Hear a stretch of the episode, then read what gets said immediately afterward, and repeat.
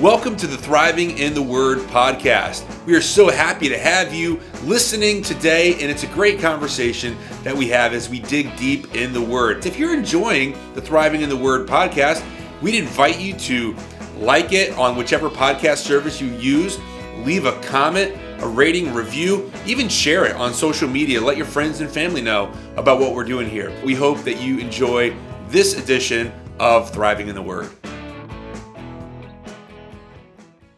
Okay, so here we are back in Zechariah. We're discussing chapters 8 through 14, and we have with us the one and only Lenny Salgado staring into his coffee cup. Um, we have, we have uh, Ben He's trying Cassette. to, he wants to tell the future. It's Yeah. important.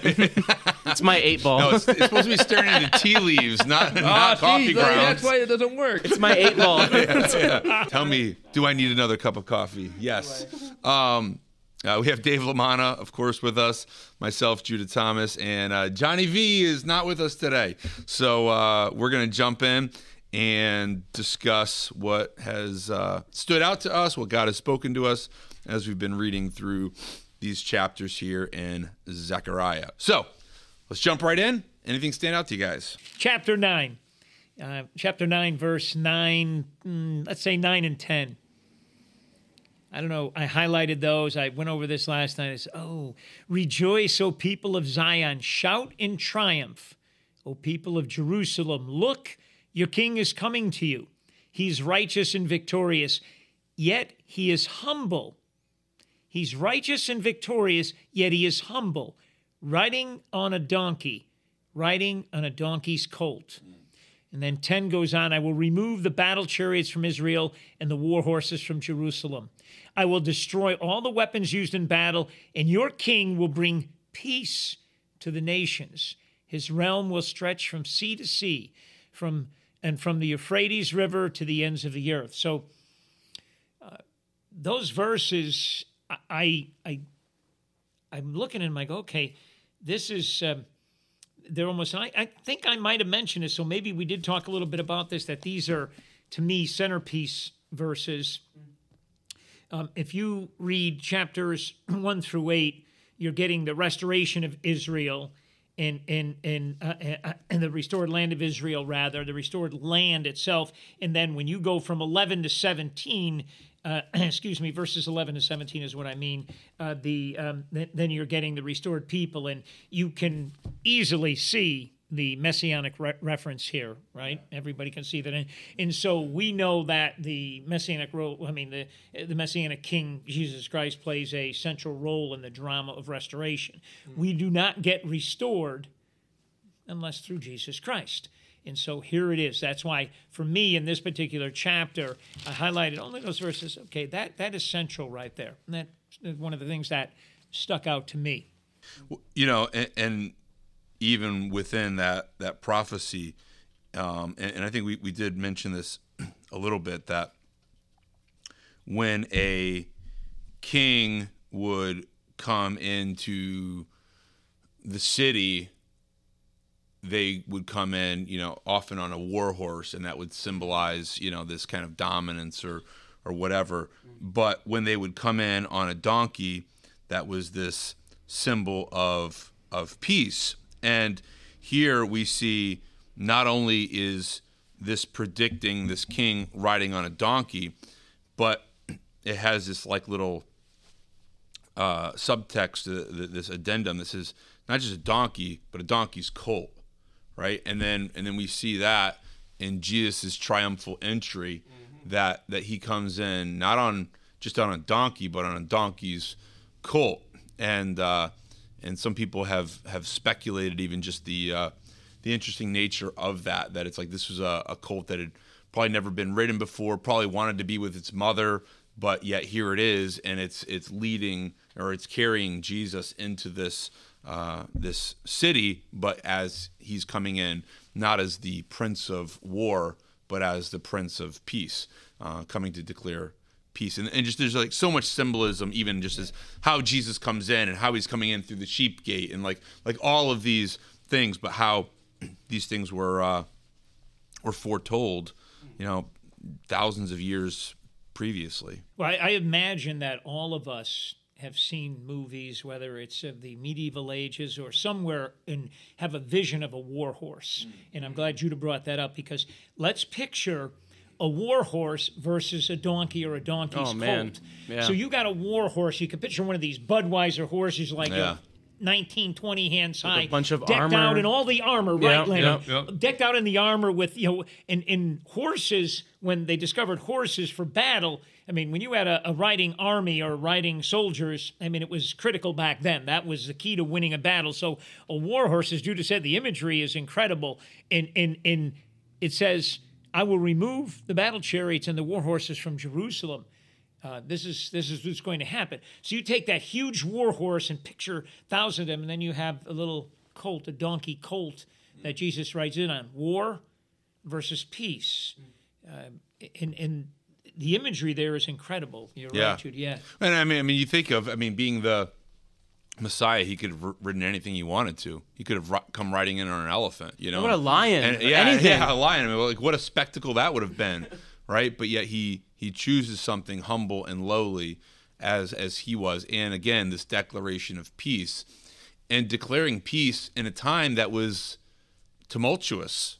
Like hmm. they, you know, they weren't they wouldn't have expected their king to come riding in on a donkey during you know they're they're under roman occupation and like all this mm. stuff Well- it's well, like Yeah. Well, in fact, they didn't expect that because, i- as we all know, they were waiting for. Oh, Jesus is going to lead us with with swords, and, Right. and Right, when are we going to have this revolution? And Yeah. uh, that they did expect that. they would have from him. cheered if he came in on a horse i mean they cheered when he came in on a donkey but i mean like they would have really cheered if he came in on a on a horse it's like okay guys What? Oh yeah. grab your arms let's go I'm behind You this know? guy. the aggression of the Romans over the Jews was such that yeah, these factions were they they were just waiting for somebody who they thought was not a Messiah in the sense that they got, but a Messiah in the sense that he's gonna he's gonna destroy our enemies. He's going to destroy the Romans. A warrior king. a Right. warrior king. Exactly, Ben.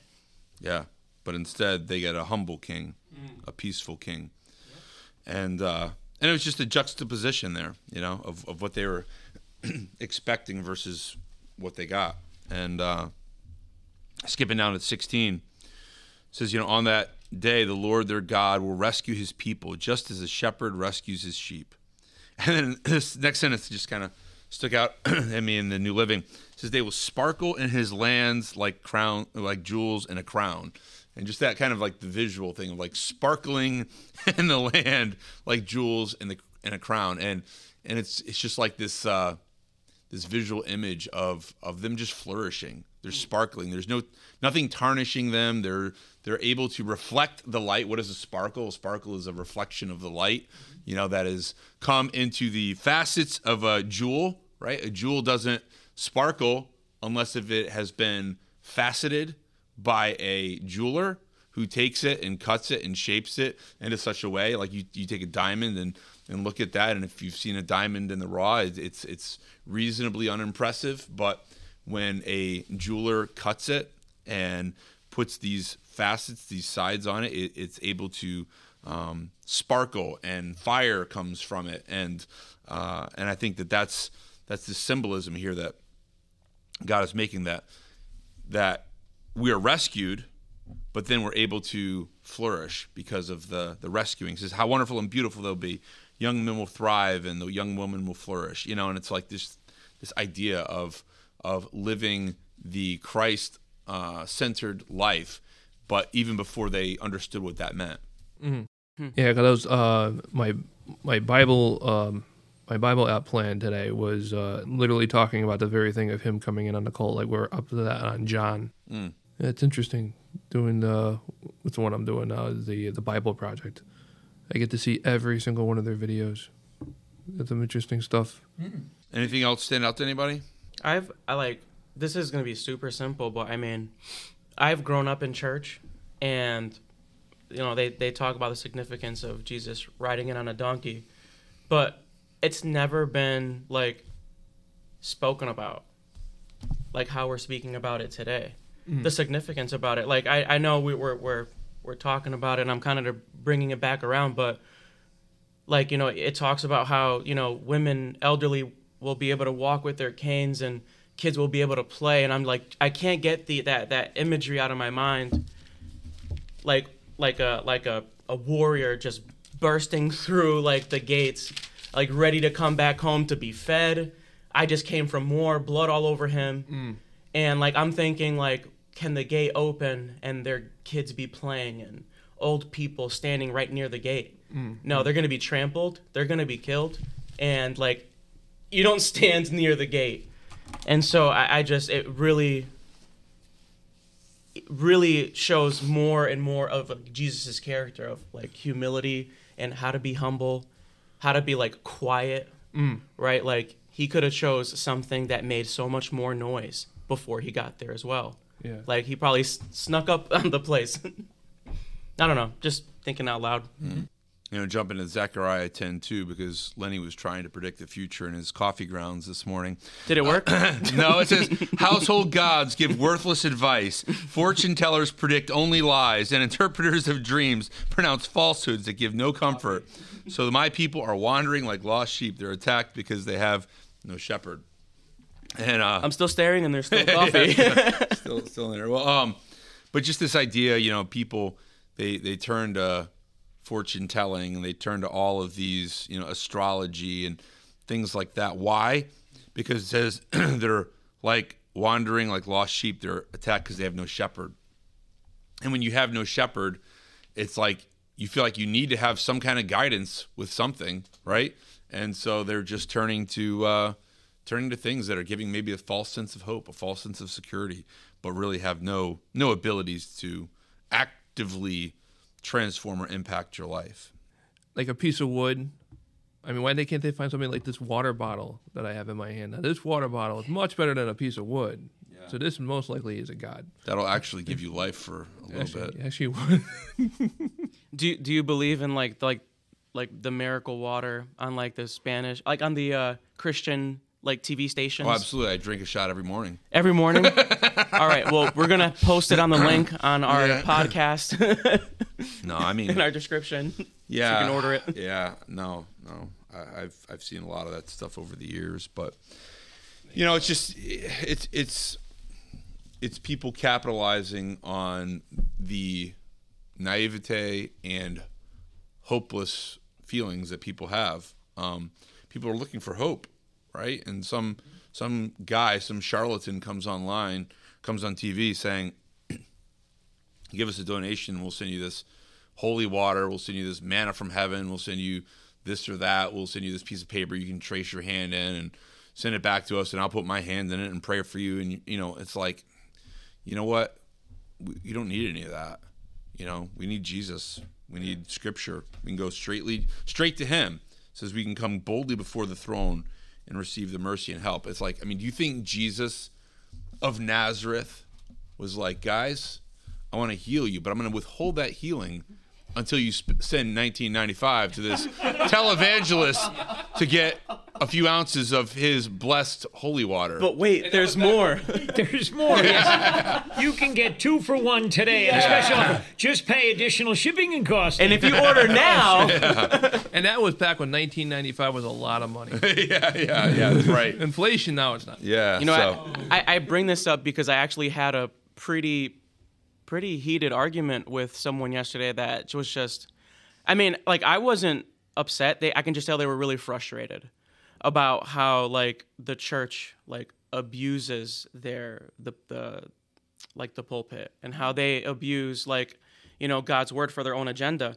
And that's why I was like even fortune telling like some people even from the the pulpit will say certain things like try to tell the future or say certain like persuade people in a way where that's not the direction that God wants them to go.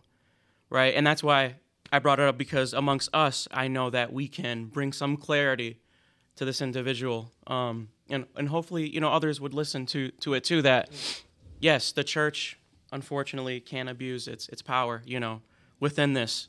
Here's the thing God's word doesn't need you to add junk to it to make it more relevant to your life.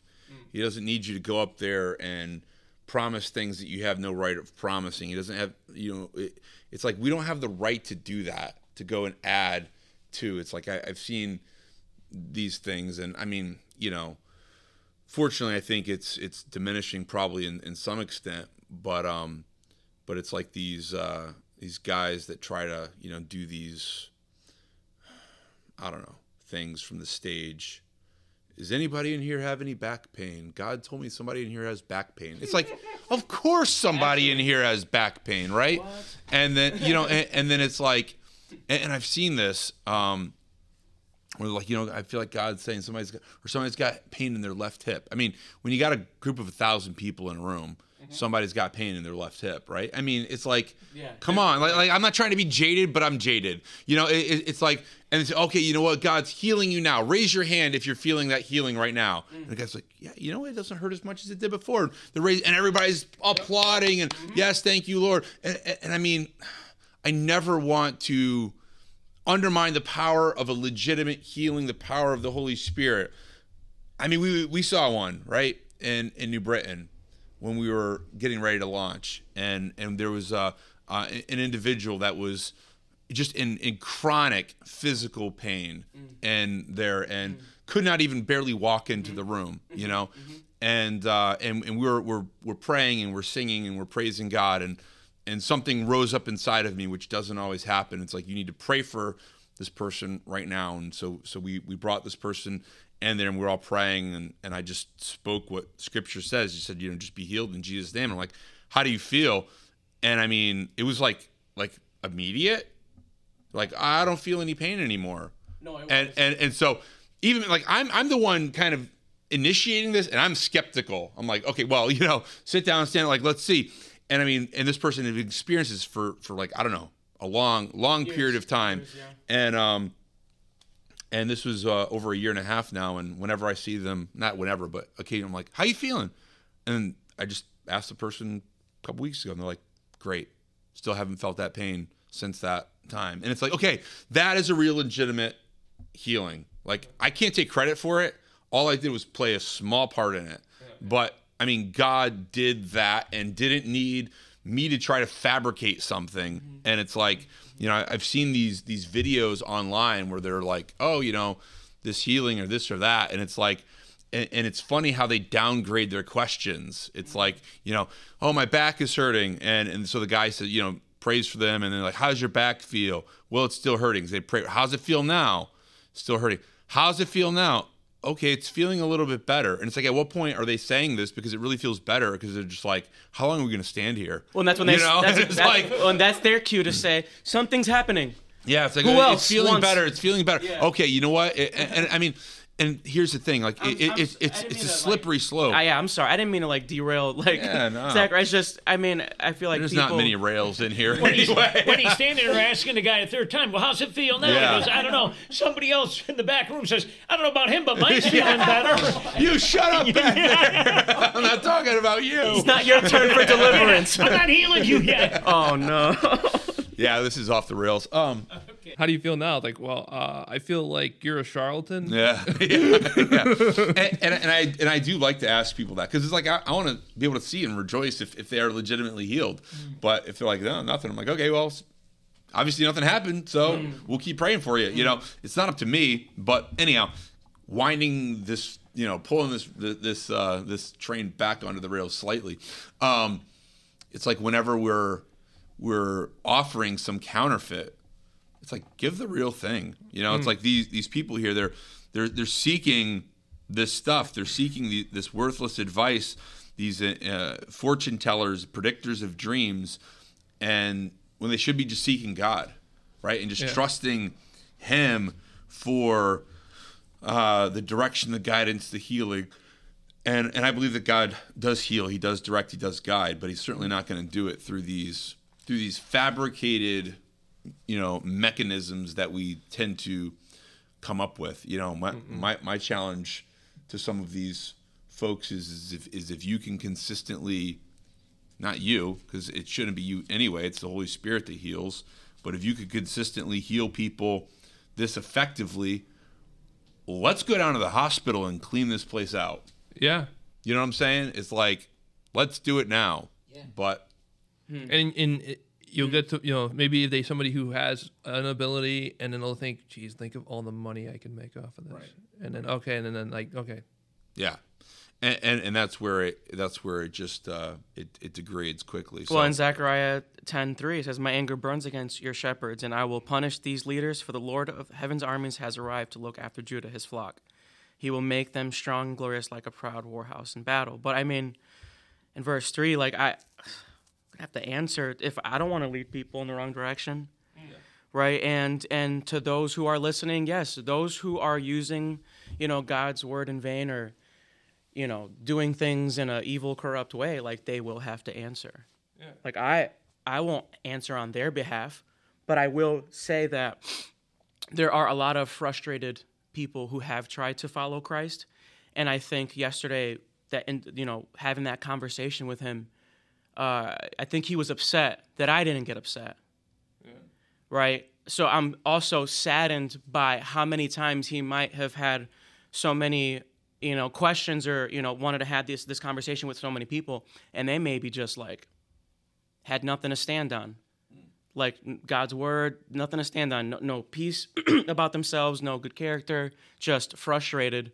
And this guy still you know has stood strong with his opinions and yesterday like he was i sat in front of him actually like I was just like, yeah, let me let me grab a let me grab a chair, you know, like please, like let me know what's going on, right?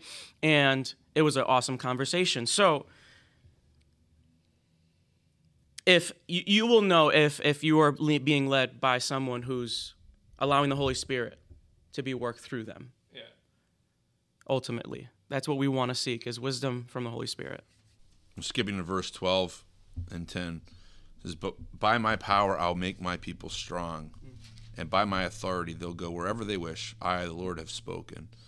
And uh, and is. it kind of changed changed uh, direction here a little bit, but just that by my power I will make my people strong, and that just kind of resonated with me a little bit because you know I'm not particularly powerful in and of myself, um, but it's by God's power, you know, and, and by His power He makes us strong. Whether we're going through adversity, whether we're going through pain, whether we're going through through loss um, of a loved one, loss of income, loss of whatever, it's like by His power He makes us strong, and uh, and I think that's just an encouraging uh, verse overall, just for us. Um, and it says, "By my authority, they'll go wherever they wish. I have spoken." and we're in it together. Like we're go- we're in it together. Whatever good, the bad, we are made strong. Another thing that I noticed in here, particularly, and and it goes back to us trying to make, or at least for ourselves and others that might be listening, the old make the Old Testament relevant. Hmm. You know, does it have application to today? Not only does it have application to today, as we've proven numerous times, but it also ties in so well with the New Testament that we've learned, and I've learned. I've, I've discovered so many new things in this Bible study. Uh, all the references that I've overlooked from the New Testament that come from the Old Testament. And we're approaching the end of the minor prophets, but more than that, we're approaching the end of the New Test of the Old Testament. And if we were to continue, I mean, we chose the minor prophets. We're going to be on number twelve, coming up with with uh, Malachi or Malachi, as Judah calls him. And what what have we got here? So I'm I'm thinking that in Zechariah there's something very important. This is I was I, I gleaned this out of it not last night. I reread it again, but you know prior to my leaving on my trip.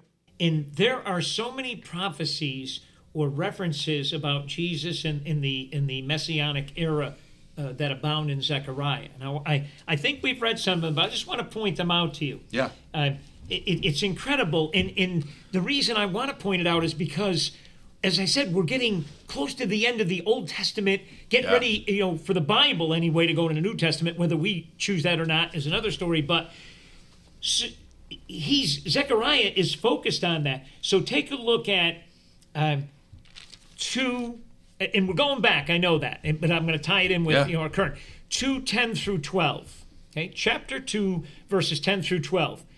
And we, had, we had made references where the Lord says, Shout and rejoice, O beautiful Jerusalem, for I am coming to live among you.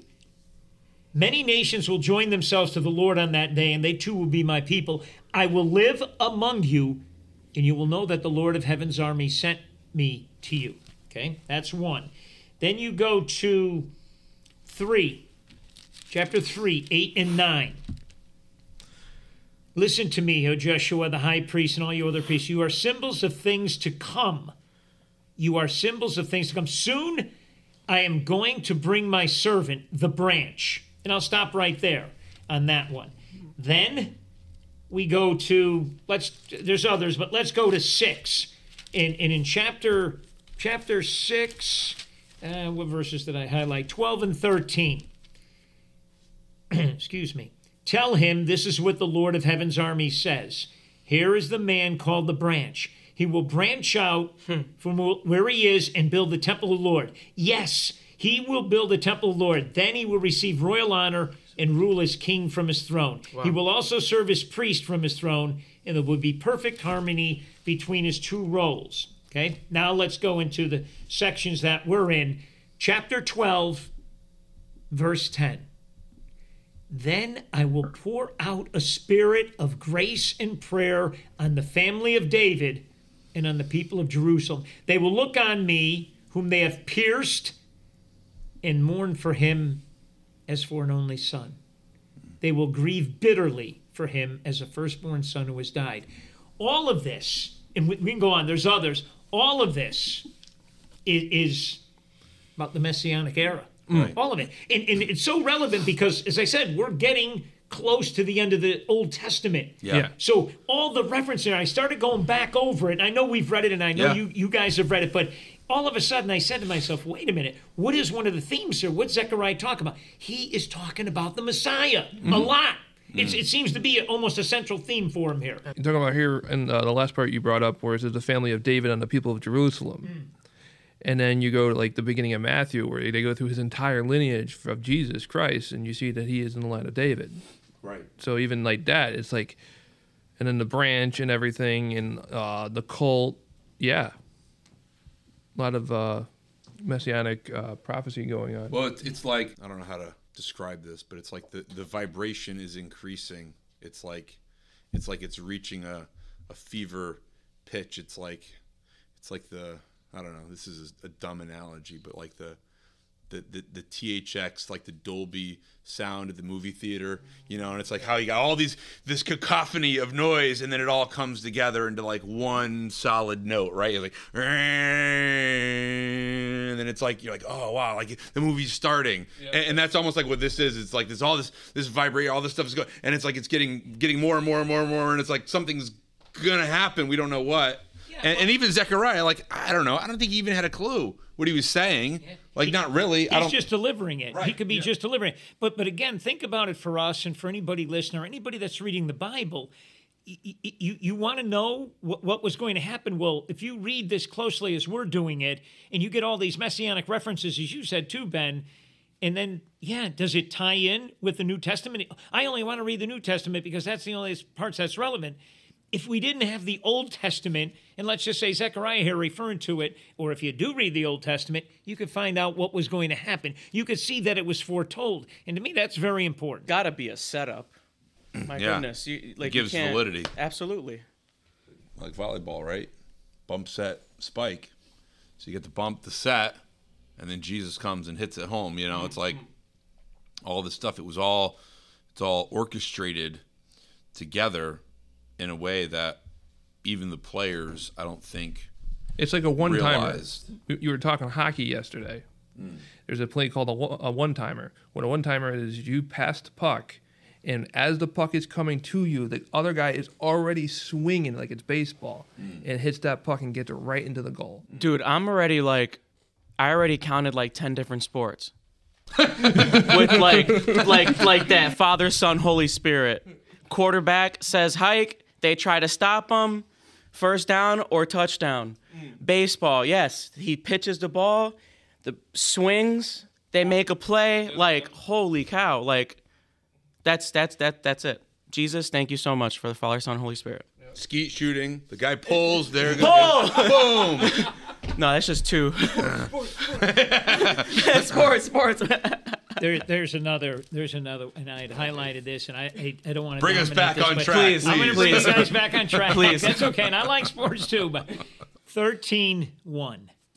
This is this is so beautiful. On that day, my book says, on that day, a fountain. Keep the symbolism in mind. A fountain will be opened for the dynasty of David and for the people of Jerusalem. A fountain to cleanse them all to cleanse them from all their sins and purity. Let me read that last part. A fountain to cleanse them all, to cleanse them from all their sins and purity. Je- uh, what I'm getting out of this, Jesus is the Savior of Israel. He's a fountain whose blood will cover the sins uh, of all who come to Him. If you come to Him, will all anybody who comes to Him for salvation. I looked up a reference on that. You don't have to go to it, but I'm just going to tell you. Did, did it send you to John to the story of the woman of the well?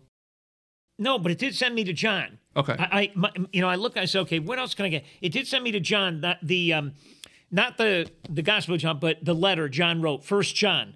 First John one verse seven. Listen to this in reference to what I just read in Zechariah. But if we are living in the light, as God is in the light, then we have fellowship with each other, and the blood of Jesus, his son, cleanses us from all sin. Now, if you want a direct tie, if nothing else, and let's say you gave people two different lines, show me, uh, show me a, a, dire- a, a connection between the Old Testament and the New Testament. Here, Zechariah 13, 1 and 1 John 7. 1 John 1 7. There it is. I mean, that's just one. I mean, obviously, we know there's hundreds of them, but cleanses us from all sins. And, and you said it, Judah, too. All we have to do is if you accept Jesus Christ as your Lord and your Savior, his blood has cleansed us from sin and impurity. And that's that's what Zechariah is saying here. And as you said, Judah, he may not have known everything that he was saying in the import of it, but it was very important. Because at least he's talking about the fountain, that got me thinking of like water, and that got me thinking of the woman in the well story. Yeah, and so like Yeah, we're- but but it, it's specifically talking about the, the fountain of Jesus, which which is uh, you know if, if you've ever spent time you know in, in old churches singing hymns, the the classic gore hymn, which which nobody outside of Christianity would have any concept, but it's like there is a fountain filled with blood drawn from Emmanuel's veins, right? It's like the sinners plunge beneath the flood lose all their guilty stains. It's like this fountain filled with blood, which I mean, it's like this gory like imagery, right? But it's like that's the idea. You know, and, and and although it's like somebody be like, "What the heck?" You say? But it's like, man, this fountain filled with blood. Why? It's because it's it's to forgive our sins, and that's that's what it's. Um, that song is like obviously referencing to this idea. This is fountain open for the dynasty of David, the people of Jerusalem. Again, there's that sub sub prophecy of like this line of David and all that stuff. But a fountain to cleanse them from their sin and impurity. It's like this fountain, this fountain. I've you know, and how we know that without the shedding of blood, there's no forgiveness of sin, and how this blood that Jesus shed now washes us clean. Man, I mean, what a beautiful picture It is, is, and I was thinking, I think it was yesterday. Maybe one of the girls, you know, up on stage, uh, you know, uh, preliminary talking and saying things could have been reached. I don't know, you know that. It, it helps me to understand myself and to try to forgive myself too, because no sin, nothing that we've done in our past is is uncleansable. If if you accept Jesus Christ, he he he you're forgiven for your sins, all of them. And, and uh, I think it was Rachel in saying that. Yeah, we we sin again every day. We we commit sins every day. We do it again, and we it's the one that we thought we weren't going to do ever again yesterday. Uh, I mean, at least that's me. Uh, you know, it's happened. I'm getting better, but it happens, and yet we're forgiven. We're forgiven if we ask for forgiveness.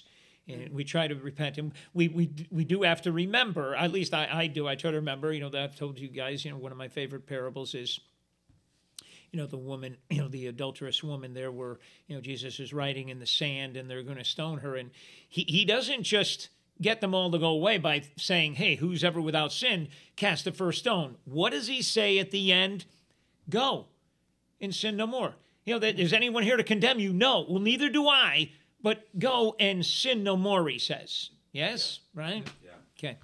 And and that's it for me. So I, I, I mean, there's there's hope. That's hope. That's hope. This fountain of blood, this fountain of Jesus' blood, is hope. And it's like very parental, right? Because like she pretty much got the equivalent of a slap in the face. Don't do it again. I think Jesus is more gentle than a slap in the face. Well, he didn't do the slapping. Well, one thing I'll- I'll hit on while you guys are looking and just skipping down since we're in 13 for the moment. Mm-hmm.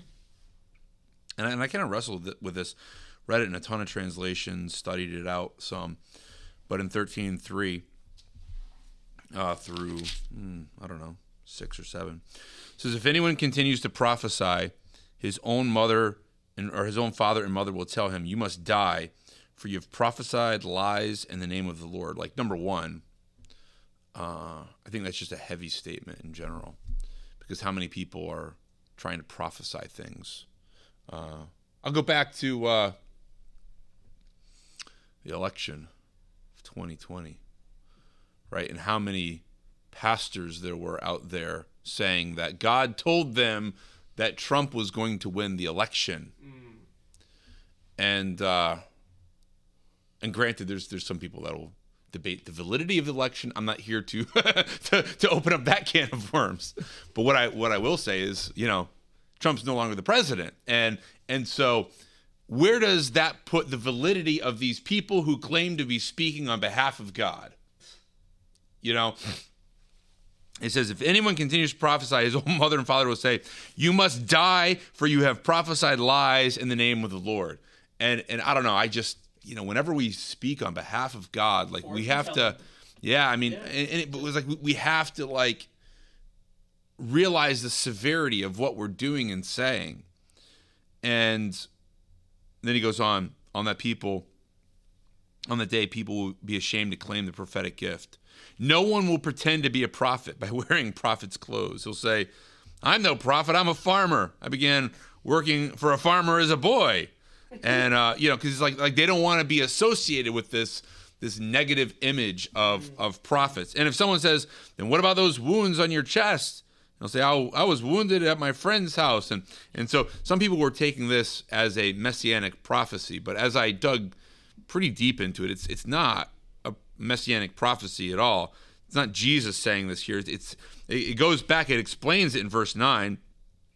It says if, if you continue to prophesy, your mother and father will say, You must die, for you have prophesied lies in the name of the Lord. And as he prophesies, his own mother and father will stab him.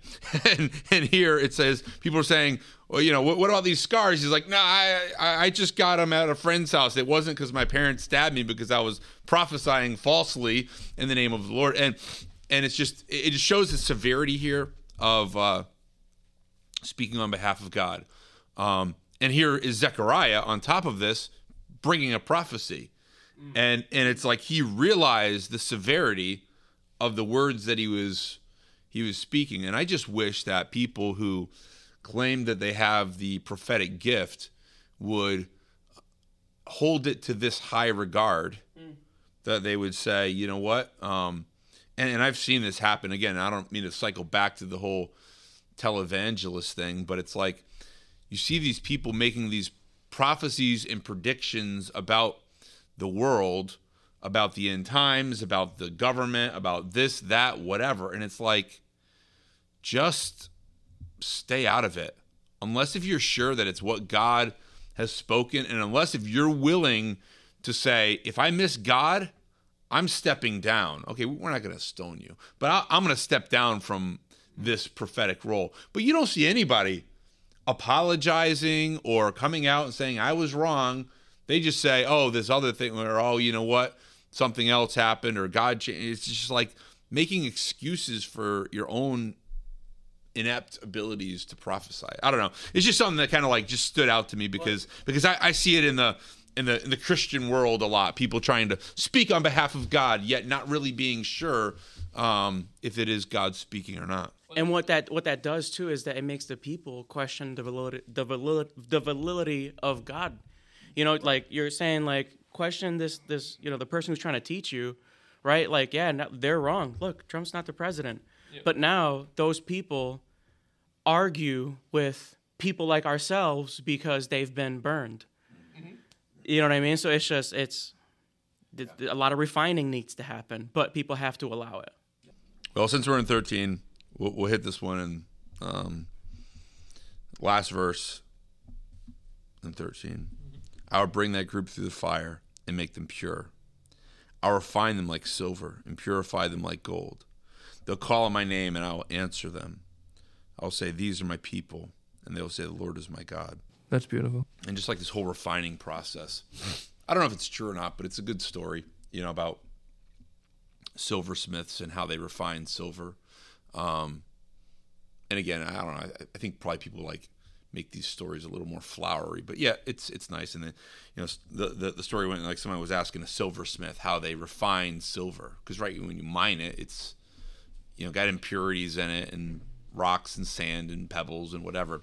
They say you know they, they melt it and then they pull off the the dross, which the dross is the impurities. And the person was asking the silversmith, well, how do you know when it is pure silver? And the silversmith says, it's when I can see my reflection in it. Right. And, and, and although I, I don't know, I mean, I was thinking about silver. I'm like, well, you probably can see your reflection in it the whole time, but like, whatever. Um, but from, from, from the, the analogy standpoint, I'm like, that's a beautiful image though of Christ refining us to the point that he can see his reflection clearly in us, that he's removed the impurities until he sees us reflecting him.